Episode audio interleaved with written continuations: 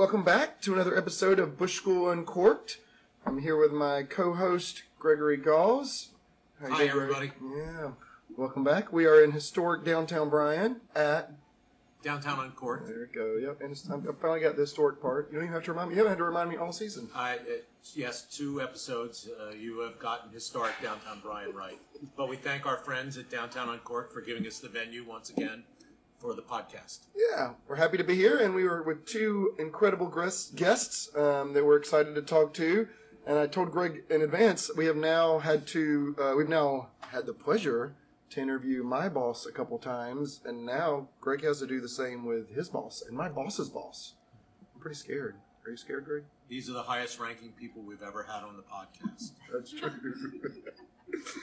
so, do you want to do the honors? Do you want to introduce our guests? Certainly, our guests today are the Dean of the Bush School of Government and Public Service, General Mark Welsh, and the Senior Associate Dean of the Bush School of Government and Public Service, Dr. Frank Ashley. Thank you for being here, gentlemen. Thanks for having us. Thanks. Appreciate it. So, uh, what we thought we would start with is just maybe if each of you could give a little bit of your background, how you ended up here at the Bush School. I'll let you decide amongst your team over there who would like to go first. Just a few minutes on your background, what brought you to a school of public service, and uh, then maybe we can go from there. Go ahead, Frank. Okay. Uh, well, I've been in the A&M system over 30 years. Uh, I've had just about every position you could have. My kids think I can't keep a job because I keep moving around.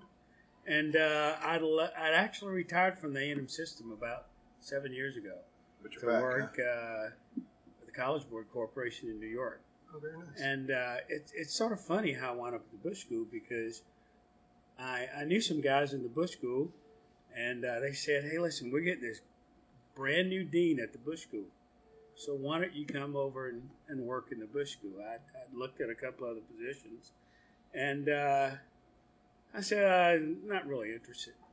And they kept talking about this guy, and uh, they said, "At least go over and meet him." And I came over and I mean, I knew about the Bush School because I was here when it was founded a little over 20 years ago. And I came over and met this guy sitting next to me, and we sort of hit it off. And I said, Hey, I, I think I'll do this. I, I really like it. And uh, been the best move in my career. Uh, best job I've had in the A&M system. What are a few of the, just to maybe give people a full picture, what are some, I know you said a lot, but what are a couple of uh, positions you've had? I mean, where do you come to this position from? Uh, as a faculty member uh, in sport marketing uh, for years. I was director of admissions at A&M for two year for three years. Assistant provost for enrollment. I was a dean of a college of education at A&M Commerce. Interim provost, vice chancellor for academic affairs for the system, uh, vice chancellor for recruitment and diversity for the system, chief of staff for the system, I just wanted to show you off a little bit. You're, you're right. Good. I, I couldn't hold a job. I, you know, I, I, I really change jobs about every three or four years, and you know, I keep telling the dean that you know I'm in year four right now, so I'm getting that itch. So uh, Look don't out. give me that look. but I, as I said, I, I've uh, this is my eighth position in the A&M system, and I tell people this is the best one I've ever had because I, I really love my job. I really do. Well, it's fun working on, with you. Thank you. We have a good time. You're a great boss. Thanks, Frank. Thanks. Mark, how about you, sir? Well, I've never done any of that stuff, which, which is an important data point. Um, let me tell you, before I tell you about me, let me tell you one more thing about Frank. Uh, when, when I interviewed Frank for this job, the first thing I told him was, you know, you're grossly overqualified for this position. Uh, why are you interested? And he gave all the right reasons. But after I hired him, I, actually before I, we made the commitment, I told him I don't want to hire you and then have you go off and interview to be a university president, which is what he was in the process of doing uh, when he had interviewed with me. Um, and he said, "No, I promise you, if I get this job, I'll pull my name from every search I'm in," which he did. Less than a week later, he was called by his alma mater and asked to come interview uh, in the search for their new president, and he told him no. Uh, which, word. which, yeah, which impressed the heck out of me, and Yeah. um, and I think should impress everybody. He, he, he lived up to his promise. Uh, my background is all in the U.S. military. I went to the Air, United States Air Force Academy. Uh, my dad had been a pilot in the Air Force, and I wanted to go fast. That was the depth of my thinking, um, and I got to do that for a, a long time. Uh, I stayed in the Air Force. Uh, I went in because I was in love with the airplanes. I stayed in because I fell in love with the people, and so I stayed for 40 years um, before I came to the Bush School. And right before I retired, I had the opportunity to uh, throw my name into the hat for this job. Somebody who knew me at A&M contacted me, asked if I'd be interested, and uh, so President Bush had been a hero of mine for a long time, not because of his politics. I just like the example he set. Um, in 1999, he wrote me a letter as well, which I still have framed in my office. It was one of those random letters that uh, he sent out to people occasionally. And I remember receiving it and saying, "Why in the world would a former president of the United States write you know, Bozo a letter?" uh, but it really impressed me that he would, and it was clearly a personal letter. It wasn't a form letter and that impressed me. And then I heard him talking on an interview back in the early 2000s about the Bush School, which I hadn't really heard of Mhm. at the time. And he was he wasn't saying public service is a noble calling, but that's what he was talking about about this college that was going to prepare people to go into public service. And and I remember thinking back then, what a great hook for a college. And so when I got the call, uh, while I wasn't planning on working full time after I retired, I thought, you know, for, for him and for that concept, um, I, I could try this, um, having no idea what I was getting into, by the way. And academia is its own special animal, as It's- you it's a as diff- you've learned it's a hanging out with different us. But it's That's been one a way to put it. it's been a privilege. Every day is a privilege. It's been it's been wonderful. So the dean, of course, is uh, typically modest. He was chief of staff of the United States Air Force. That was his last job before he came to the Bush School, member of the Joint Chiefs of Staff. So he used to run an organization of 700,000 people, and now he runs a college of 350 students. And uh, I think the complexity level at both institutions is about the same. About the same. right? Yeah. But the the fifty ish faculty he has to deal with has to be Has much to, more be, challenging. has to be a lot worse than the officer. So, Mark, you, you said you asked Frank, uh, you said to Frank you're overqualified for this job, and I basically asked you that same question when you interviewed for the job here. That uh, I thought you, you were incredibly overqualified for the job, and why did you want to? Why did you want to come to College Station? And I recall you said you wanted to get out of Washington. Yeah, Tell that- why. I was always coming back to Texas. Texas is home, always has been. And so, uh, know, my dad's an Aggie. Uh, all my brothers and sisters are Aggies, all but one. Uh, all my kids are Aggies. So, A&M was a place I knew very well. We were always coming back to Texas. That's where our kids are, our grandkids are. It's where all my, it's my, my home's always been. Um, but we weren't sure it was going to be College Station until this opportunity popped up. The, the biggest plus to this job for me coming out of what I had been doing my whole life was I felt like I still owed something. Uh, I got to do incredible things that I was not qualified or prepared to do, I think, over the years, um, and was just blessed to be able to do it. And so, if I can take a little bit of an opportunity to help men and women who want to go out and do the kind of service that so many other people have done before them, why wouldn't I help? That, that's why it's a great opportunity. It's a great place. Yeah, it's, it is. I've been here now longer than not longer than Frank, but I guess longer than you since 2014. Greg and I actually came at the same time, and uh, it's been kind of exciting to see some of the changes and some of the growth we've had under the two of you's leadership.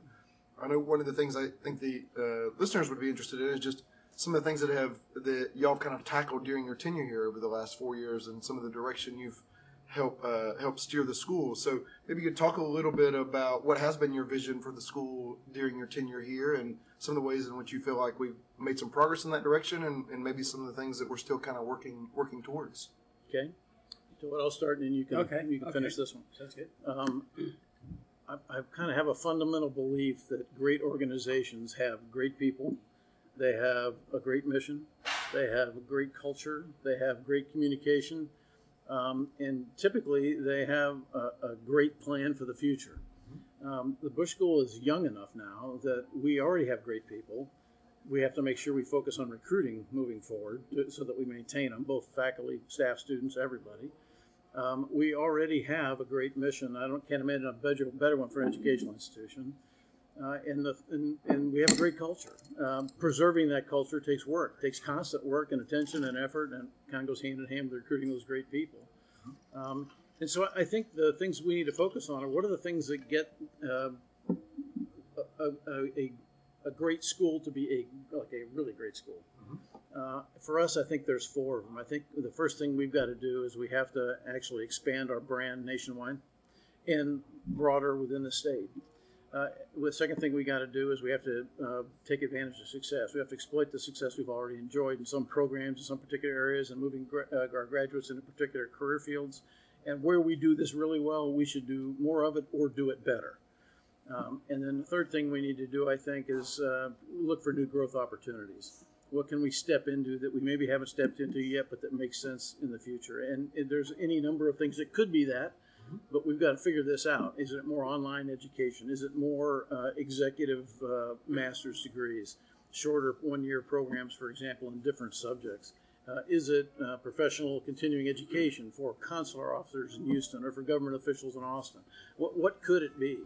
Uh, new training for city and county government, those kind of things where the opportunity exists for a land grant university to really step into a role that's beneficial to the state and the nation. Uh, I think those things are important. And then finally, we have to right size our staff. You know, our faculty and our student body grew really dramatically for about an eight to 10 year period. Our staff didn't. And so we're short in some particular areas. I, I think one of the things that great organizations, when I mentioned great communications, great communication starts with a communications team that's capable of doing everything from internal communication and data and information flow to marketing and branding outside your own uh, walls and we don't have a team sufficient to do that. We, we have one person essentially. We added a second one. We need about five more uh, to do everything from social media and marketing to really sharing the, the great work that our faculty do in the research arena and making it look applicable and relevant to policymakers. All those things that we need to be able to do if we want to become the very best university, which is what our goal ought to be. And the final thing that uh, I didn't mention before that I think great organizations have is great facilities. And so we've, we're just starting that expansion into a little more space inside our own building, but we've got to make that space look like a premier graduate school, and then we have to figure out how to keep making it better and better and better. And that's kind of what the future should look like, in my view. What You know, um, no, um, I think you hit it on the head right there. But you got to keep in mind, in order to accomplish those things, we got to have the resources. And I, I mean, if you look at state funding right now, it's not like we're going to get a wealth of money, a big lump of money from the state. Uh, one thing that Mark has done that I think is really brilliant, and I, I tell every new faculty member that comes in when they interview that I uh, Mark has really um, expanded our development team. Uh, what we have to, I mean, before he got there, I think we had one part time person in development. We've increased our development staff, and just in the years that Mark's been there, we have, oh man, just think of some of the grants that we've received. And I, I think that developing this attitude, not just in the staff, but also in the faculty too. Uh, because as I said, we're, we're not going to get additional resources from the state. We have to develop that development culture. Mm-hmm. And I, I, I, he needs a pat on the back for that because he's really done a great job in, in coming up with resources for the college. Yeah, but but the dean doesn't do that.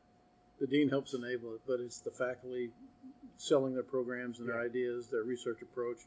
It's uh, the department heads making sure that people understand the academic programs, degrees, and certificates in their departments and why they matter, uh, and getting donors interested in that. Sitting in classrooms, which you know, Greg and Lori Taylor in our other department have done a great job of opening up classrooms so guests can come sit in and hear about whether it's intelligence or or, or city management or consequent or emergency management. Uh, we have people in classrooms learning about things that they didn't know about before. It connects them to the Bush School. Um, they see the relevance and then they want to help. And it's there's nothing magic about it, but we've got a lot of people doing a lot of work. I'm pretty excited about the new building facilities, but you know, I learned that um, the economics department isn't. I've been uh, doing some of this collaborative work uh, with a friend that's uh, in economics, and uh, she reminded me multiple times that uh, they were no longer in our building. They're just right down the road. they, they're right. It's a very easy walk right down the street to go and visit. We, So we, we met at Blue Baker instead. It Okay. was, uh, we had some nice coffee. you can still meet the 41st Club. Yeah, that's So we uh, we are at a point at the Bush School where we are bursting at the seams, mm-hmm. and uh, the idea of getting the second floor of our building. We're in a three-story building. We're we are on the first floor basically. We had a little bit of the second floor. And now we have the second floor, so we will not have to double up faculty and offices as we've had to do this year. We'll be able to give students better space. Uh, obviously, the, the you know, there's there's always losses when people gain, but uh, political science and economics will do just fine. Yeah, they will. So one of the things I wanted to talk a little bit about with the two of you uh, that pertains to the Bush School mission, and you both have been career public servants. And so one of the things that uh, after being here six years that I really like about our school that's different from other MPA programs, which is my background, is this specific focus on public service. So I get to go to the classroom and say, "You're public servants. You have to serve the entire public." Uh, full stop. That's your obligation. You're not going into the private sector. Most of them aren't going to be politicians. Your job is to serve the public. And so I, I wanted to talk a little bit about kind of how you, the two of you, throughout your careers, see how the field of public service is changing and some of the current challenges. I mean, one thing that we talk about um, amongst ourselves as faculty that you hear in the news is in a, a world of hyperpartisanship, for example. It's really hard for our students and for public servants to know how to move forward in a pathway when we have this kind of really rough team dynamic going on at our, our political level. So I was wondering if uh, both of you might give some some thoughts about how the field of public service in particular is changing over time and some guidance to uh, former students, current students, as they're getting ready or continuing their job in their in their role as being general public servants, not partisan hacks or or not working for the private sector. How they can do that in such a kind of a challenging, what I would say is a pretty challenging environment for them. You know, um, I mean, I got to admit, I think the biggest reason I'm attracted to the Bush School and I love it so much. Um, I mean, all you got to do is walk down the hall and talk to the students. They have a public servant's heart. And it reminds me so much. My whole career, I was in teacher education. And you know, if you're going to be a teacher, you know that you're not going to make a lot of money, but you do it because you want to help individuals. And that's that's the same feeling that I get when I'm in the Bush School. Um, I mean, that's why when we talk, we talk a lot about debt. That's why we would like to fund our students as much as we possibly can, because when they graduate, they may have the same debt as someone who received an MBA. When you look at their earnings, So it's exactly- nothing compared to what a master's degree in engineering, master's degree in business would get. But th- because they have that servant's heart, I mean, I think Mark, what seventy percent, over seventy percent of our students planning on being public servants. have actually gone into public service or to work for nonprofits to support government. Uh, you know, when I came here as a finalist candidate for the job, I was still not sure. In fact, I was having a heck of a time convincing myself that I was qualified to do the job, even as I went through the process. And I probably was never going to convince myself.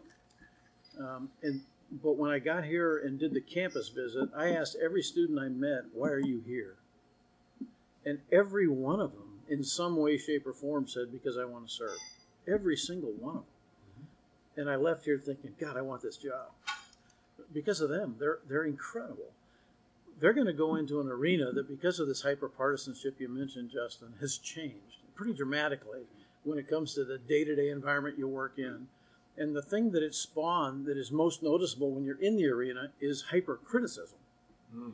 Everybody is critical of public servants now. Social media amplifies the problem because you can be very critical and you can do it anonymously if you want. And you can reach a giant audience with no facts almost instantly. Yep. Um, and so public servants are now dealing with these distractions that they didn't have in the past. By the way, I think it's a, it is a double edged sword. There's some good things to that. That, that it brings better governance in some ways, but it makes it very difficult emotionally, and not just on public service, but on their families who have to kind of tolerate all this. Um, and it, it causes you to really have to go back and remind yourself routinely, why are you doing this? Uh, and, and be able to ignore it just by remembering, I'm here to serve. And most people are not criticizing you. It just feels like it some days. Um, and because of the hyper partisanship, the toxic politics that you see in, in especially in Washington D.C. and the federal government, you tend as you get more senior in public service to feel more of that, and it feels very personal and it's very very much directed at you in public. Yeah. Because that's how people want to make their bones. They don't really care about you. They don't really dislike you. They just are trying to make themselves look good. Yeah. Uh, and it is painful, and it's hard to deal with some days. And uh, and I think that's what's changing more than anything else. The motivations have stayed the same. I think the the reward is still the same. It's just tougher to get to the point where you feel good about it, because people are seem to be going out of their way to make you feel bad. Yeah, just another thing along that line. It's it's it's remembering why you do what you do. I mean, there have been several times that I've walked into his office and pretty much said, "You need to talk me off the ledge." Matter of fact, I've walked in office several times and said, "Sir, would you fire me, please?" I mean, that's how bad it's gotten. But then I go downstairs and I hang out with the students. I hang out with the faculty, and I realize why I do what I do. Because I, I mean, our students are incredible. They're incredible. Then I go back to my office and I'm okay.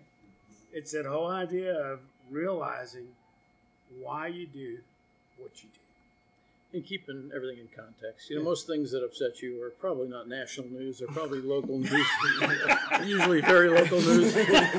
It, It just, seems like national news to me. it just feels like national news, and uh, to you. And, and the other thing is just context matters. You know, n- n- nobody's died at the Bush School since I've been there. That's true.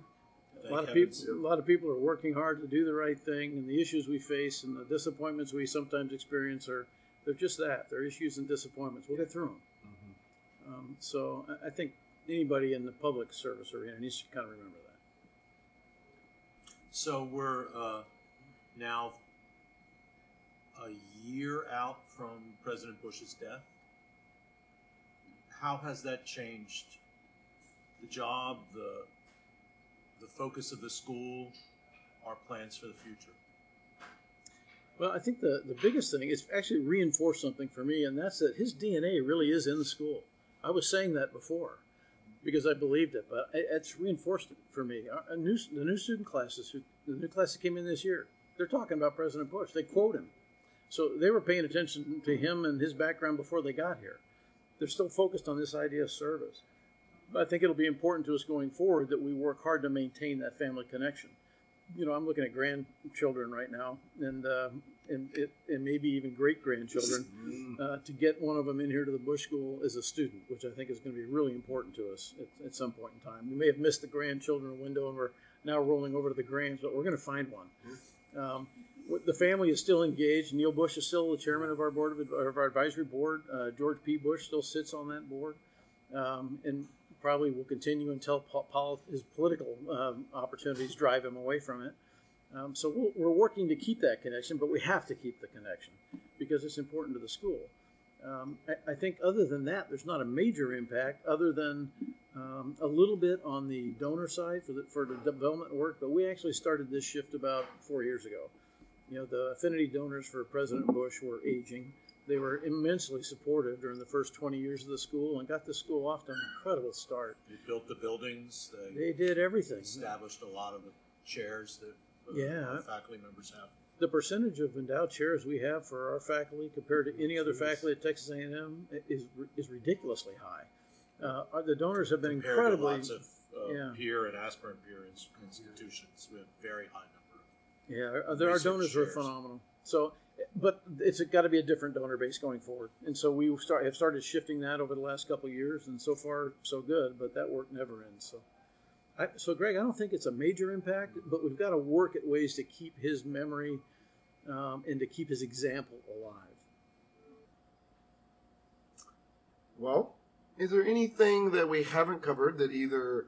Uh, Oh, I have a couple more Oh, questions. go ahead then. Oh, I was I was going to defer to you if you had more Oh, no. questions, but Go ahead. but I, I I've got a couple more. All right, wait, we have time. So, Mark, what's what's the biggest change, or let me phrase it a different way. What's the most surprising thing that you found coming into the academic world? How difficult the faculty are. He's not going to say it, but I bet that's the Yeah, answer. He probably had some hint about that. That's not a big surprise. Um, that's not a well kept uh, secret. Uh, it- that's not the big surprise. There's something else about the faculty that is a surprise. I'll tell you, but I, I think the, the the the most obvious thing that surprised me was that administratively, it's harder to do things in a university than it is in government, wh- wh- which shocked me, but it is uh, much harder sometimes. I did tell you that universities were medieval institutions. You did point that out. Yeah. the uh, but that was a big surprise. Let me tell you what has surprised me about faculty members, about scholars in general. I I knew that there was an intellect about the place that was significant. What I didn't understand is the depth of understanding and context in a particular issue or in a particular area of study that a real scholar can bring to the table. Um, and I spent my world, my my lifetime in a world where there are a lot of really common sense, you know, uh, people who had a wealth of common sense and were tremendously street smart and were problem solvers and were logic based. They could do just about anything. And if you can somehow find a way to combine that practical approach, as we have with our practitioners and the faculty, and set that side by side with this depth of context and understanding that scholars can bring to an issue, Uh, uh, it, it is an astonishing enabler. And so, developing that connection, that trust, that ability to freely communicate back and forth, I don't care what the enterprise is, if you can do that between practitioners and scholars, you can change the world. And, and to me, that's the, the opportunity is what astonished me. This is a giant university. It's a wonderful university. It cares about all the right things. It's got incredible people. It lives in, it's surrounded by a community in College Station and Bryan that believes in all the same things and provides massive support both to the individuals, the families, and the efforts of the university. And the opportunity is incredible. It's just incredible. I'm always reminded of the contextual knowledge anytime I ask Greg a question. I don't get a short answer. No. You know, if I see the red light of the camera on, I always limit my answers to about 30 seconds. But when you ask me a question, I figure I can talk as long as I love it. Yeah. I love But it. you know, I think that's that's really what the beauty of the Bush School is the fact that we've got brilliant scholars and we've got great practitioners, and there's not a war between the two of them. Everyone realizes that their role is to develop the students, so it takes both of those uh, individuals to develop the students. So five years from now, where do you see the school? Both of you. What do you think? You've been Well, watching be- for I'll be- 37 what- years. what- what will- I'll be retired by then for sure. What will be different about it, aside from your retirement? Well, I, I hope that there's the. I, I think the most important thing is the things will be the same. I, I hope the focus is still on doing everything possible to prepare people to serve their fellow citizens, whether it's in their family, their community, their city, their state, their nation, whatever it is. Um, I hope the quality of the faculty is is as good or better than it is today. I hope that the majority of our junior faculty are still here as our senior faculty. Uh, and I hope that our application list is growing each and every year because we did a better job of advertising, presenting our brand in a meaningful way, and reaching those great, great men and women out there who would benefit from being part of the Bush School and who we'd benefit from having here. You know, I hope that when a student says that they're interested in whatever, no matter where they are, people would say, you need to go to the Bush School. Mm-hmm. I hope that when someone's looking for an expert on whatever, and they say, well, where can I find, they could say, you need to contact this person at the Bush School. That's pretty good. Yeah, sure. let me let me have, let me have one more. Go ahead. So, following up on the expertise issue, we're small. We can't do everything. Yeah. So we have a couple of areas of strength. If you had one more area of strength that we could add to our substantive portfolio, what would it be? Ooh, I I like know what mine would be. Uh, Go ahead. cybersecurity. Okay. I think that's just such a, a hot one right now. Yeah, I, I think we have to expand in that area. If you're talking national security without talking cybersecurity, you're kidding yourself.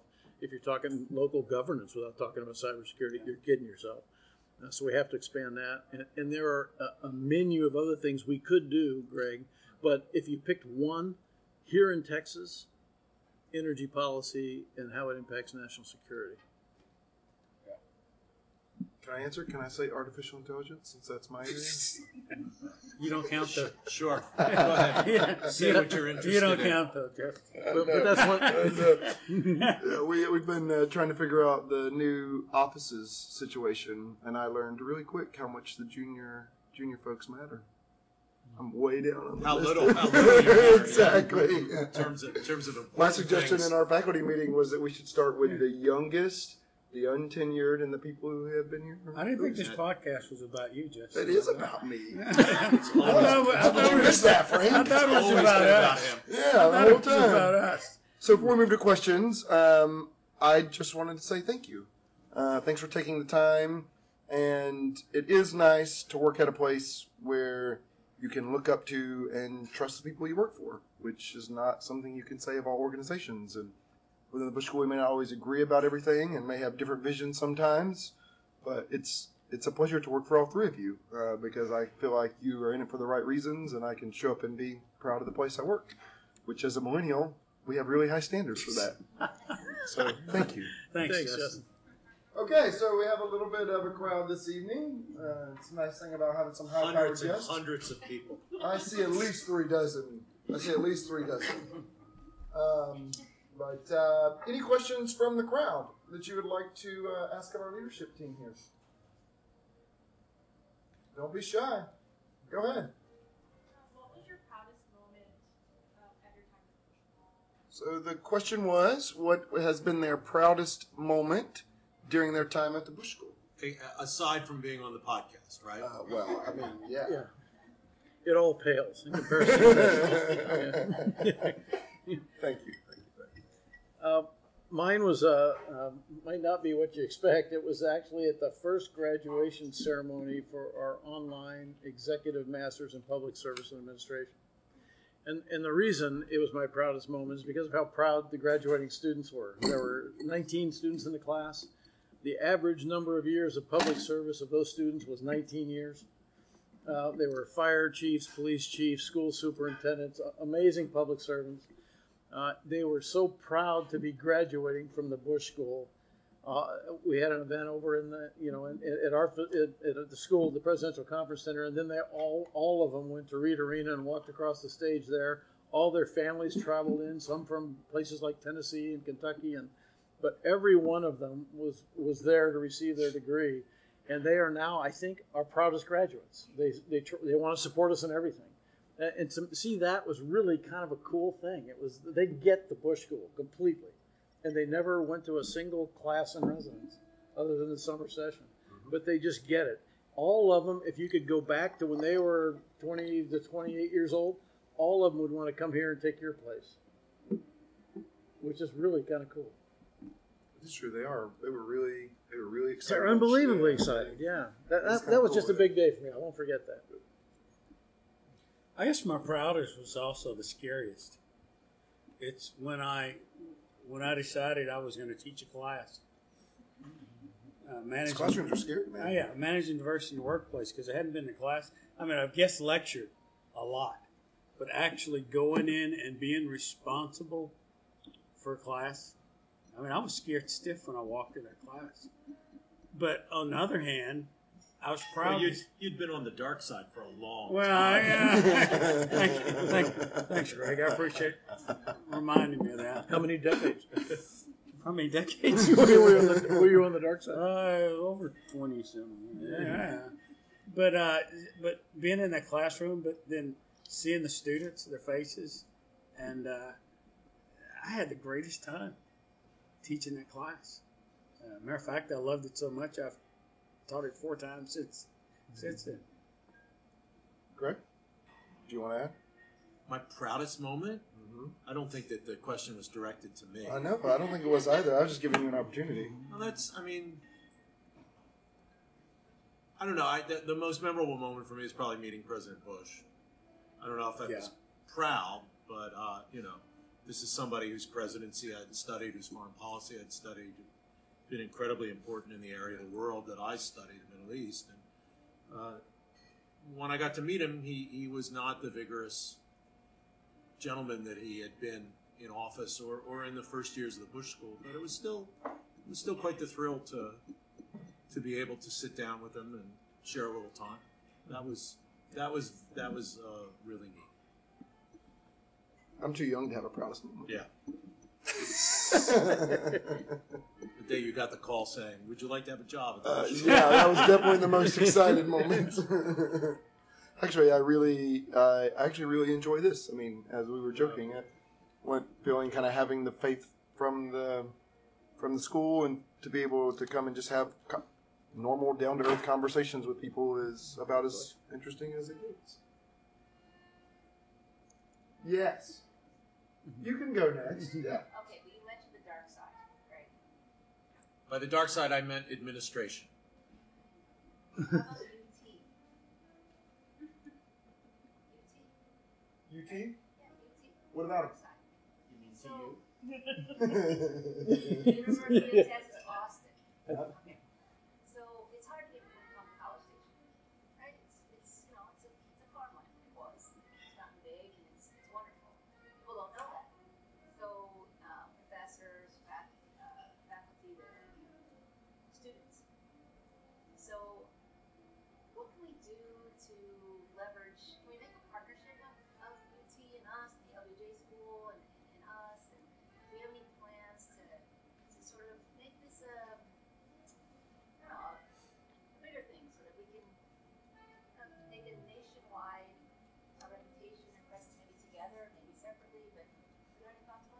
So the question was, should we partner with the Longhorns? Which I think the answer is no. Uh, Well, that's the knee-jerk answer is no, but this is something worth thinking about.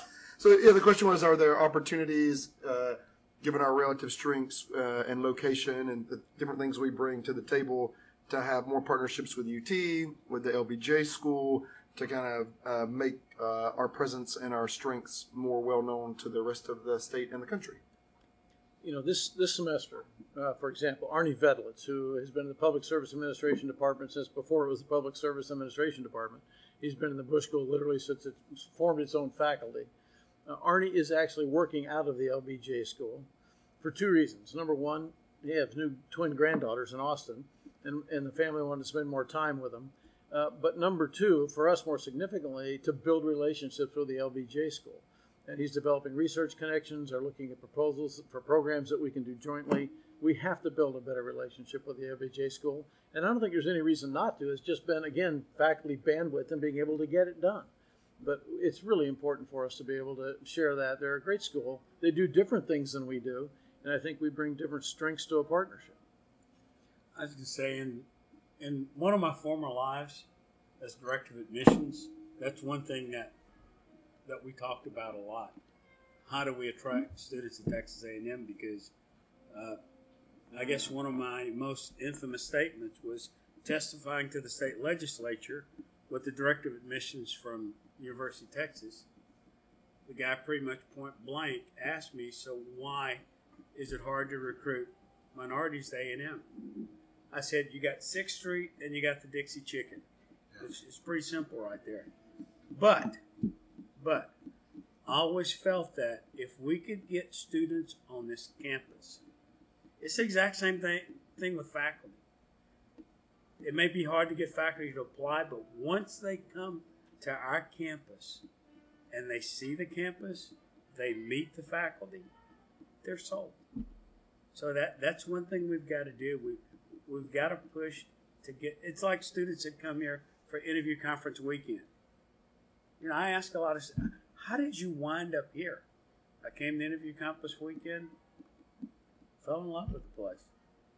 So we, Right, we do bring we bring students in to uh, what we call interview conference weekend. Both departments, uh, some of them from Texas, some of them from pretty far away, and uh, and we put them through their paces. We show them the place. Uh, they are selling themselves to us. We are selling ourselves to them, obviously, and they, and a lot of them who are who are not from Texas, and even some who are from Texas come down and find out that there aren't tumbleweeds rolling Yeah. through the streets, uh, and- that you know that Brazos County has what probably four or five hundred thousand people in it by now. That uh, that that Bryan, where we do the the podcast, is is restoring its former glory. Uh, that College Station is actually uh, quite a sophisticated place to live. Uh, and, and that we have an excellent school system. We have trouble recruiting faculty sometimes. Uh, we've lost some faculty members who frequently because their spouses say, "What what the heck am I going to do in College Station?" So I've I've started spending department money whenever I make a faculty offer to somebody. I say, just get your spouse on a plane and come down here. You know, you've de- you've been down. Bring your spouse down. Do it next weekend, right? Uh, uh, let them see the place uh, in, in an effort to kind of get over some of those things. I think the LBJ thing is is really interesting. We are unfortunately just too far away to have any really practical student to student interaction. There's really no way with a two hour drive between Austin and College Station that a, that one of our students could practically go over there to take courses, or that one of the LBJ master's degree students could practically come over to, to College Station to do courses. So that's that's a shame because uh, as as as Mark said that they have some strengths that we don't have, and we have some strengths that they don't have. They would never admit that we have some strengths that they don't have, but but we do. Um, the other thing that, that is just inevitable in all of this is that they are our competitors as well. I mean, we, we compete with LBJ for students, particularly, I think, in, in the Public Service and Administration Department, but also to a lesser extent in the International Affairs Department. And uh, so, yeah, I mean, we, we, we want to collaborate. You know, there's there there are research collaborations that that we can nurture, but at the same time, I, don't want students who are interested in studying international affairs to go to the LBJ school. I want them to come to, to, to the Bush School, and that's that that's just baked in the cake. You know, one one side note, um, people. Somebody mentioned how how uh, College Station was a smaller town, tough to get here. I'm from Austin. It's my hometown. I went to high school there. College. When I was in high school, Austin was smaller than either Bryan or College Station are today. Which is hard for people to believe, but true. The census sign at the north end of town when I left to go to junior college was 111,111 the 1970 census number. So we kind of forget that College Station and Bryan really are growing, and all the things that we want to be able to offer new faculty and their families and students and their and, and their families if they have them are going to be here eventually. It, it's coming, so we can't get short-sighted about who we go after or why how we go after them. Hopefully, without the traffic of Austin. Yeah, yeah hopefully. Hopefully we have better planes. Other questions? Do we have time? Yeah, Yes. Uh, Dean Welsh, you said earlier you're talking about a little bit about a toxic political climate uh, in Washington or in other places for public service. Um, is there any ways that, just as a nation, we can combat that, and then more specifically, the Bush? So the question was in reference to um, some conversation earlier about uh, hyperpartisanship and uh, kind of the toxic toxic environment that helps create in Washington. And did uh, did Dean Welsh have any ideas about uh, some strategies for the country to kind of come down from some of that toxicity, or the ways in which the Bush School can contribute to uh, toning some of that down? Yeah, I, I think our fundamental mission is to prepare men and women to go serve in that environment and to change it from the inside. Um, we, I, I hope, in my dream world, everybody who graduates from the Bush School will go forth with an idea of exhibiting the same kind of professional values that President Bush did. Give the same kind of professional example of respected and respectful governance. Uh, listen to all views and then make a decision that's best for your city, your state, your country, despite the political implications. If we can start doing that and just produce generation after generation of, of, of person who leaves here and does the job that way, over time it will have an effect. And trust me, there are lots of people out there looking for that example who will admire it and replicate it when they see it. The problem right now is they're not seeing it enough. Uh, inside government, there are still phenomenal people doing great work in the public service arena all day, every day. And all of them want that kind of leadership. So let's make sure that when you walk out the door, that's what you take with you. Um, your influence will be just magnified because people are looking for it right now. They really are. And I don't think this toxicity is everywhere, by the way. I think it's much more magnified on the national scene in federal government and, and in politics. I don't think it's nearly as strong in state governance and legislature. It's there, but not nearly to the same level. And so I think we kind of fix it from the inside out.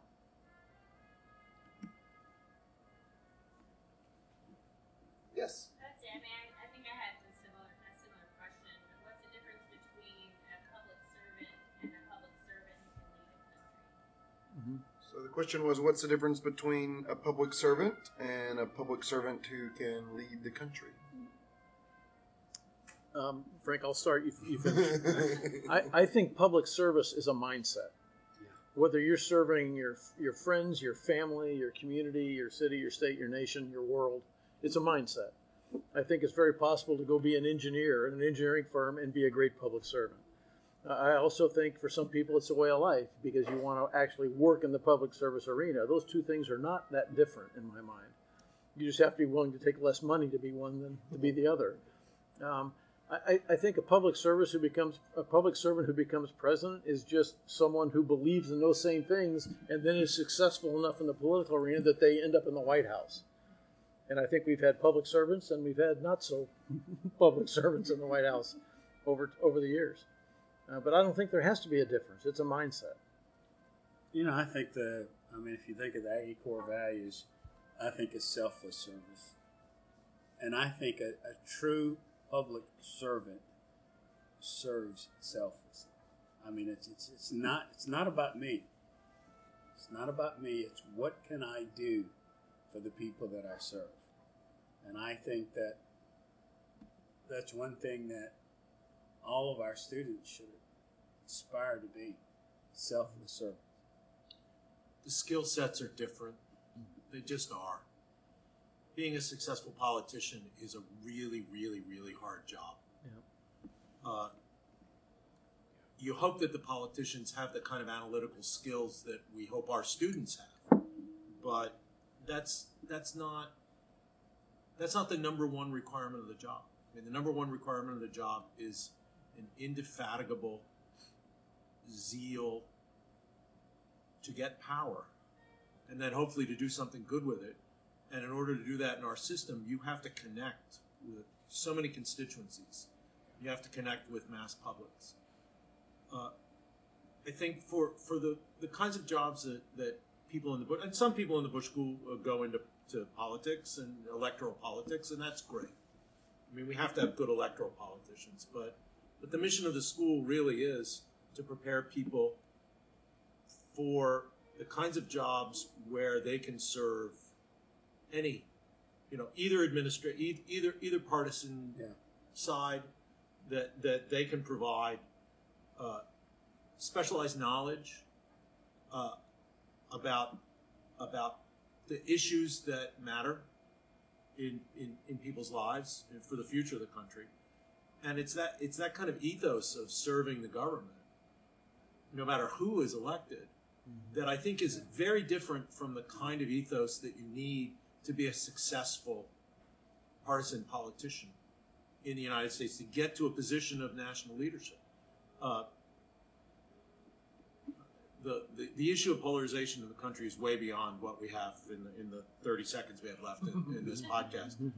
But, but I really do think that we're, I hate the term deep state, and I wish politicians would stop using it. But we are training the people and educating them, the people who will be in the administrative part of our government as presidents, as governors, as mayors change.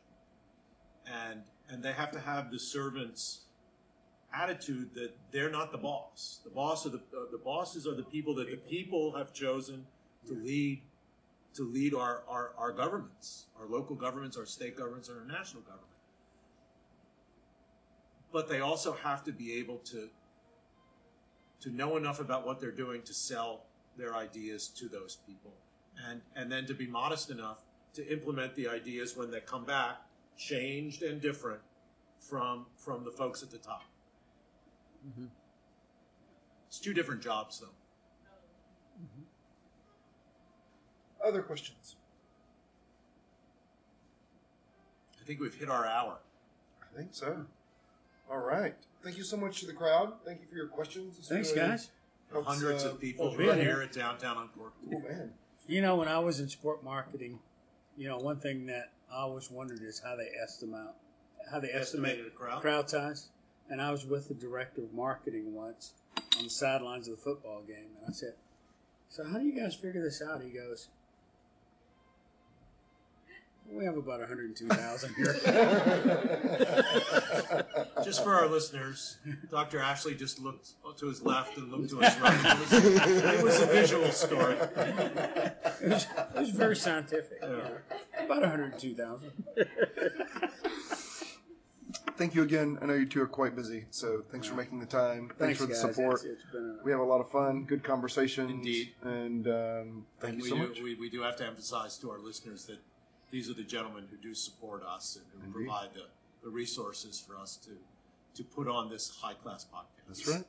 And next week we will be recording live again with another one of our colleagues, Raymond Robertson, who's Down one here of our at downtown on Cork, at downtown on court um, on Tuesday night at six again. February the fourth.